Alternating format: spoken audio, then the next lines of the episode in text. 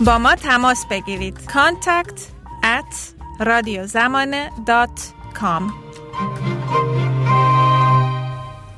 شما 20 دسامبر در مجلس سنای هلند درباره جنبش انقلابی زن زندگی آزادی صحبت کردید. مسائلی رو مطرح کردید و از وزیر امور خارجه مطالباتی داشتید. یک طرحی رو ارائه دادید. ممکنه بفرمایید که این طرح چه مطالباتی رو از دولت هلند می‌خواد؟ اولا که با درود به شما و به همه شنوندگان عزیز. بله ما دیروز در مجلس سنای هلند یک بحثی داشتیم که نقطه تمرکزش هم مسئله ایران بود و انقلاب زن زندگی آزادی که الان در ایران داره اتفاق میافته. تقاضاهایی که من داشتم چند سری بود. یکیش به اصطلاح همین تحریم ها و sanction ها هستش که خب من یه سری سوال داشتم راجع به اینکه چرا فرض کنید که هنوز افرادی مثل علی خامنه ای و یا اینکه رئیسی که خودشون واقعا مسئول همه این جنایت ها هستن که در ایران اتفاق میفتن. هنوز اینها تحریم نشدن و به قول معروف اسمشون روی این لیست های sanction نیست. دومین مسئله که من روش تایید داشتم در کنار همین مسئله به اصطلاح سانکشن ها و چطوری میشه این رو بیشتر و قاطع ترش کرد و مثل مثلا فرض کنید گذاشتن سپاه پاسداران روی لیست تروریستی. سوال دومی که داشتم راجع به فعالیت های سفارتخانه و افرادی که در رابطه با ایران در هلند کار می‌کنن هست. چون همینجوری که خودتون می‌دونید فعالیت هایی که اینها دارن سبب نگرانی و نگرانی ایرانی هلندی ها هم شده و سبب این هم شده که احساس امنیت زیادی نداشته باشن. و یکی از مسائلی هم که من راجبش صحبت کردم همین لیست هایی هستش که جمهوری اسلامی تهیه کرده و یک سری از افراد اروپایی و یک سری از مثلا فرض کنید مثل همین رادیو زمانه رو روی این لیست ها گذاشته که خب من می‌دونم که می‌تونه موجب نگرانی کسانی باشه که تو اینجور سازمان ها کار می‌کنن. و مهم هستش که و این درخواست من بوده از وزیر که اینها فعالیت های سفارت و سازمان هایی که با این با سفارت ها در رابطه هستند رو افشا بکنن اطلاعات راجبش بخش بکنن. و همینطور هیته فعالیت های افراد رو هم محدود بکنن. مسئله سوم که به صلاح مسئله شاید بشه گفت اصلی بحث من بود این بود که خب دولت هلند همونجوری که می‌دونید یک دولتی هستش که خیلی به قانون بین المللی و حقوق بشر اهمیت می‌گذاره. و کشوری هم هستش که میزبان خیلی از سازمان های بین المللی هست که در رابطه با حق خواهی و حق طلبی فعال هستن. مثل International Criminal Court دادگاه بین المللی جنایی International Court of Justice دادگاه بین المللی لاهه که تو اینجا هست و مال سازمان ملل هست. اینها همش خیلی مهمه و کارهایی هم که دولت هلند انجام میده بیشتر سر این هستش که ما چطوری می‌تونیم پیشگیری بکنیم که به صلاح کسانی که با جنایت های فرض کنید ضد بشریت یا جنایت های جنگی دست دارن واقعا تعقیب بشن محاکمه بشن و به دادخواهی برسه. دادخواهی به صورت یکی از واقعا محورهای کاری سیاست خارجی هلند هست. من در رابطه با این موقعیت خاص هلند و به خاطر تاریخچه هم که هلند داره و به خاطر فعالیت هایی که داشته فرض کنید در رابطه با سوریه یا در رابطه با اوکراین یک سری تقاضاهایی کردم که خوشبختانه این این رو موفق شدم توی یک ما بهش میگیم موسی توی زبان هلندی ولی فکر می‌کنم ترجمه فارسیش میشه فرض کنید یک لایحه پارلمانی. توی این لایحه پارلمانی نوشتم که توش یه سری دیدگاه ها رو مطرح کردم و یک سری خواسته ها رو. مطرح کردم این دیدگاه ها خیلی مهمه چون به نظر من جنایت هایی که الان داره اتفاق میفته توی ایران نه فقط به خاطر اینکه خیلی زیاده و خیلی پراکنده است و واقعا هیچ کس در مقابلش امنیت نداره خیلی مهمه که ما بهش توجه بکنیم. در ضمن جنایت های خیلی طرح شده و برنامه ریزی شده و از همین مثلا فرض کنید حتی لیک هایی که بوده از طریق این حک هایی که بوده ما دقیقا متوجه میشیم که اینها همش برنامه ریزی شده است. دقیقا راجبش کار میشه. یعنی دولت ایران و حکومت ایران اینجوری نیستش که بدون برنامه مردم رو دستگیری بکنه بدون اینکه برنامه ای داشته باشه تجاوز می‌کنه برنامه ای داشته باشه اعدام می‌کنه. نه این دقیقا خواسته رژیم هستش که به این ترتیب با مردم با مردم مواجه بشه که اینها تعیین کننده ماهیت جنایت ضد بشری هستند.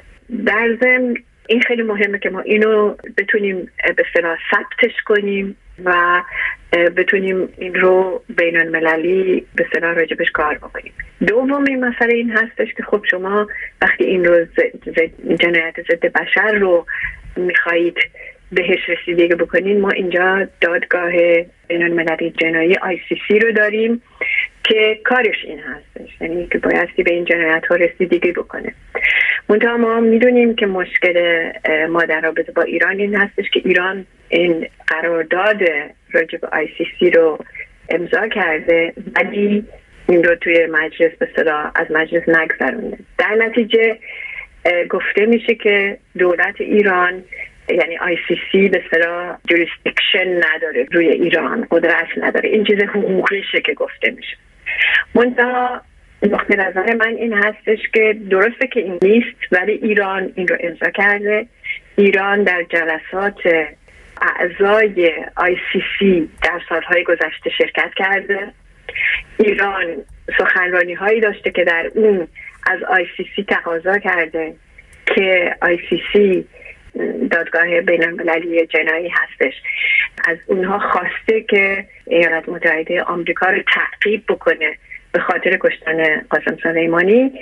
یعنی اینها بالفعل دارن قبول می‌کنن که این کار و این در قدرت دادگاه بین المللی جنایی در لاهه هست. یعنی رسمیت می‌شناسن. بذارید اینو بگم. اینها به این طریق به رسمیت می‌شناسن. در نتیجه خواسته من و خوشبختانه یک اکثریت اکثریت در مجلس سنا از این خواسته حمایت کرد. این بود که اولا دولت هلند با سازمان های حقوق بشری دیگر یک همه به صلاح این مدارک این جنایت ها رو ثبت بکنه جمع بکنه سازی بکنه. همکاری با سازمان های حقوق بشری دیگری که الان دارن این کارا رو انجام میدن. ولی یک جایی ما بدونیم که اینها در میشن با توجه به و با هدف به تعقیب و محاکمه جنایی مسئولین این جنایت ها در ایران. این خواسته اول بود که دولت هلند باشه ما هستیم که این کار رو بکنیم و قرار شد که ماه آینده در یک نامه برای ما بنویسن که اینها این رو چجوری می‌خوان انجام بدن. مسئله دوم که خواسته من بود اینکه دولت هلند می‌تونه طبق قرارداد همین ICC این قدرت رو داره و این امکان رو داره که خودش یک case ایران رو بسازه و این case رو منتقل بکنه به ICC. در اختیار اونها بگذاره. که اونجا بحث هست هنوزم که آیا دادگاه بین المللی جنایی ICC آیا می‌تونه روی ایران کار بکنه یا نه؟ این بحث هنوز.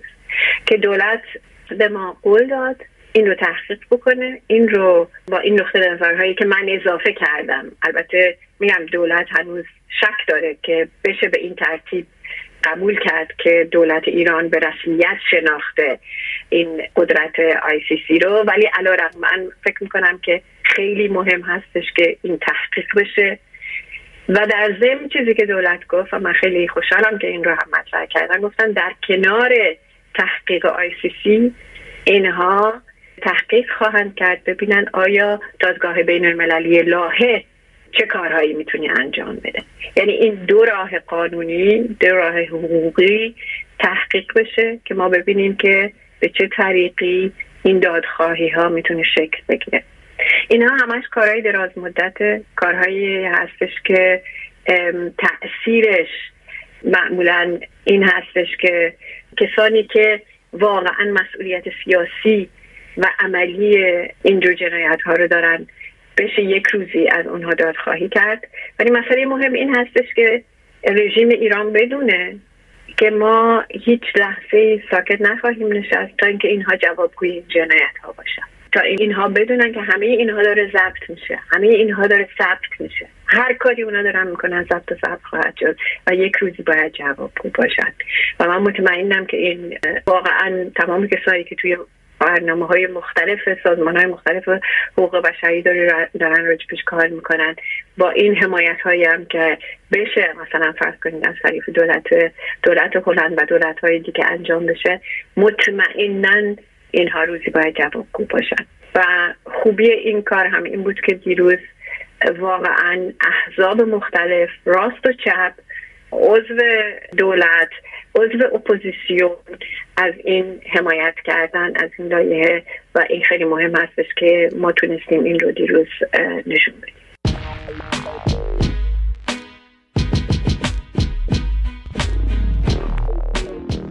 می‌تونم سوال کنم که چه حزبی یا چه احزابی حمایت نکردن؟ نه ببینید دولت از من خواست که رأی دادن به این رو نگه دارم تا ما ایشون برن تحقیقاتشون رو بکنن و در ژانویه به ما دوباره این بحث رو ادامه بدیم. این رایه طرحش از طریق یک اکثریت بود ولی هنوز مشخص نیست که نهایتا احسابی که الان امضا نکردن اونها هم می‌تونن بهش رأی بدن.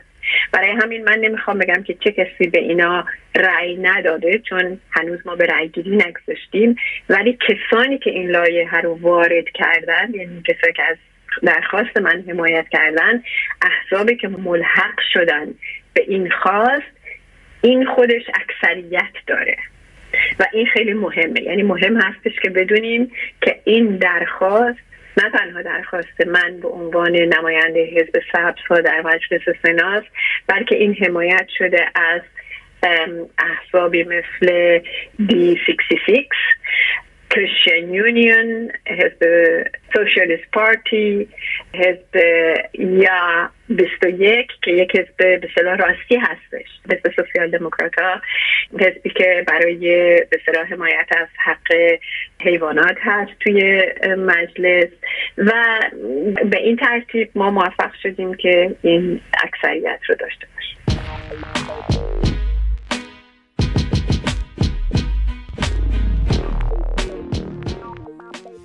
ممکنه کمی بیشتر درباره این تشکیل کمیته تحقیقی که در طرح شما بود برای ما بگید. همینه که دارم میگم همینه که مطرح کردم. مسئله بود که چطوری میشه تمام این جنایت هایی که داره میشه شما اینها رو ثبت بکنید. بشه روزی ازش استفاده کرد برای همین محاکمه ها که اینها ثبت بشه که وزیر امور خارجه هم گفتن بله ما حاضر هستیم کار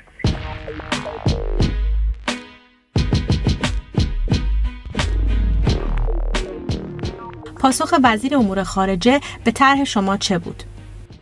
ببینید وزیر امور خارجه اینجا متوجه بود که خب این خواسته یک اکثریت در مجلس و در ضمن خودش هم اعلام کرد که من با کاملا با شما موافقم که ما هر کاری از دستمون برمیاد باید انجام بدیم که جلوی این جنایات رو بگیریم اعدام ها رو متوقف کنیم زندانیان رو باید آزاد بشن حقوق بشر رعایت بشه و در ضمن همونجوری هم که من گفتم این سیاست هلند هستش که کار بکنه که بتونه کسانی که اینجور جنایت رو کردن هم به دادگاه بیاره و محاکمهشون بکنه. در عمل ایشون تایید کردن و گفتن چیزهای خواسته های خواهد کردیم یا من ازش حمایت می‌کنم. و همونجوری که گفتم حاضر شدن که با سازمان های حقوق بشری دیگر تماس بگیرن و با همدیگه این مسئله ثبت اسناد جنایات ثبت ثبت و ضبط به اصطلاح اسناد جنایت رو به عهده بگیرن.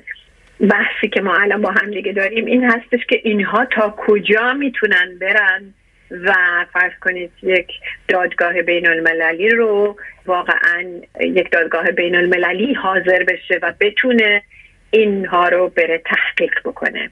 و واقعا تحقیق با هدف محاکمه جنایی. و این مسئله خیلی مهمه و مسئله هم نیستش که امروز فردا شاید جوابگو باشه ولی به هر حال مهم نشینه که ما یه قدم اول رو گذاشتیم که دولت هلند با این تحقیقات شروع بکنه و ما بایستی پیگیری بکنیم و من خودم حتما این رو پیگیری خواهم کرد که ببینم به لحاظ حقوقی کجاها ما می‌تونیم روش های پیدا بکنیم که به هر حال این رو به نتیجه برسونیم. و همکاری دولت و سازمان های غیر دولتی سازمان های حقوق بشری با هم دیگه در این مسئله هم خیلی خیلی مهمه. و من امیدوارم که این سبب بشه که ما بتونیم این به صلاح فعالیت هایی که در دنیا وجود داره به یه ترتیب به همدیگه وصل بدیم و با حمایت دولت هلند و با اون موقعیت ویژه ای هم که دولت هلند داره به خاطر اینکه دولت هلند میزبان و کشور هلند میزبان یک سری از این دادگاه ها هست ما بتونیم این کار رو به نتیجه برسونیم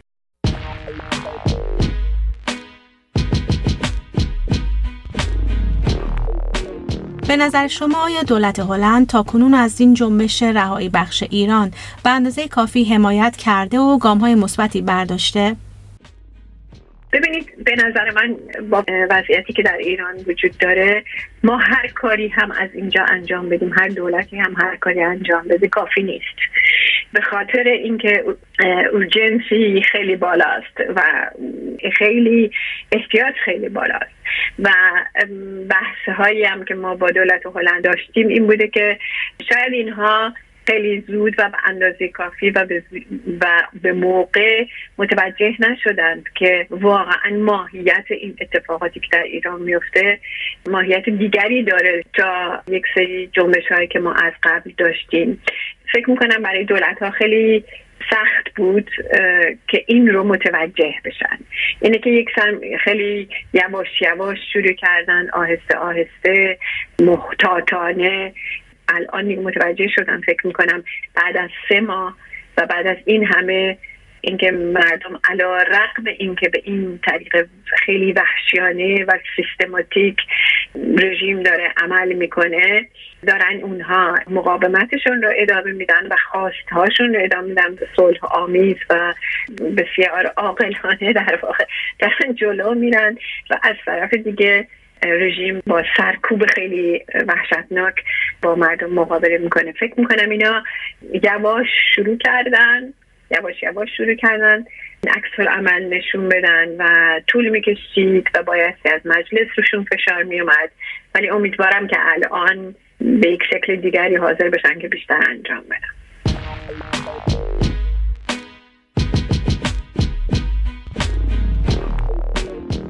شما دیروز کفالت سیاسی محمد مهدی کرمی زندانی محکوم به اعدام و همچنین کفالت سیاسی زوج بهایی آیدا راستی و بردیا بسیری رو به عهده گرفتید و از همکارانتون در هلند هم خواستید که این راه رو دنبال بکنن به نظر شما کفالت های سیاسی سیاستمداران چه تأثیری در روند اجرای احکام اعدام خواهد داشت؟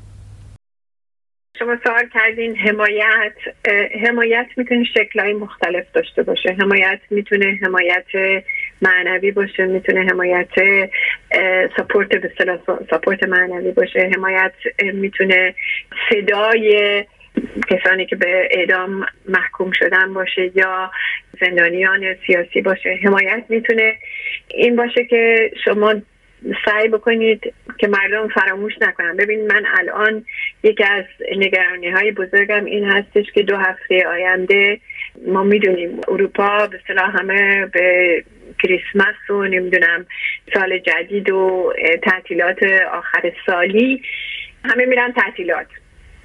و این دو هفته آینده خیلی مهمه که ما باز هم همچنان چشمامون روی باز باشه و خسته نشیم و نگیم که آی حالا تعطیلات و دو هفته دیگه ما دوباره برمیگردیم ببینیم که چی شد چون رژیم می‌تونه از موضوع واقعا سو استفاده بکنه. بنابراین این کفالت های سیاسی این سپانسرشیپ هایی که ما الان داریم انجام میدیم خیلی مهمه از اینکه شما به عنوان یک فرد یعنی من این رو به عنوان یک وظیفه فردی می‌بینم به عنوان یک وظیفه فردی سعی بکنی از پلتفرمایی که داری از فضاهایی که داری فضاهای سیاسی فضاهای اجتماعی از فضاهای به صلاح رسانی که داری از این فضاها حد اکثر استفاده بکنی که اینها فراموش نشن داستانشون بمونه چهرهشون بمونه. و تا جایی هم که میشه روی رژیم فشار بیاد که بدون که we are watching you. ما داریم نگاه می‌کنیم. ما شما رو تحت نظر داریم. هر عملی دارین انجام میدین داره ثبت میشه. مسئول شما یه روزی باید, باید به این جوابگو باشید. مسئول شما هستید. و من فکر می‌کنم این تاثیر داره. ما این تجربه رو از کشورهای دیگه هم داریم. من چند چند سال پیش فرض کنید کفالت سیاسی یک نفر رو در کوبا داشتم. و ما می‌دونیم که اینجور چیزها می‌تونه واقعا هم پشتیبان خانواده ها و عزیزان کسانی که در بند هستن باشه و همین که به رژیم فشار بیاره که بدون ما شما رو زیر نظر داریم و می‌دونیم که شما دارید چیکار می‌کنید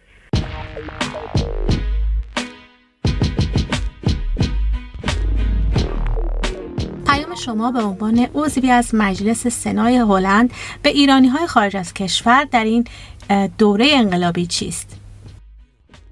بذارید بگم نقطه نظر خودم نسبت به کارهایی که خودم می‌کنم می‌تونم بکنم هست. برای من یک مسئله خیلی مهمه و اون این هستش که هر کاری که من می‌کنم بایستی در حمایت از ایران باشه و انقلاب و جنبشی که در ایران هست داره شکل می‌کنه. بستگی به اینکه حالا من خودم چی فکر می‌کنم نداره بلکه خواسته ها چی هستن باید این کمک کرد که اون خواسته ها عملی بشه. چون هزینه در داخل داده میشه. هزینه هزینه این انقلاب رو الان بچه هایی میدن که خیابونن. بچه هایی که توی زندانن. بچه هایی که کشته شدن. بچه هایی که عزیزانشون تو زندانه. کسانی که خانواده هایی که دختر و پسرشون زندانن. بچه هایی که بهشون تجاوز داری میشه. بچه هایی که واقعا زندگیشون از یک لحظه به لحظه بعد نابود شده در اوج شکفتگی و در اوج جوانی و در اوج امید به آینده این اتفاق افتاده. اونها کسانی هستن که دارن این هزینه رو میدن. در نتیجه هر کاری که من می‌تونم بکنم بایستی در خدمت اون انقلاب باشه. نه در خدمت خواسته های شخصی در خدمت نظریات شخصی در خدمت اهداف شخصی و اینا. این برای من خیلی مهمه.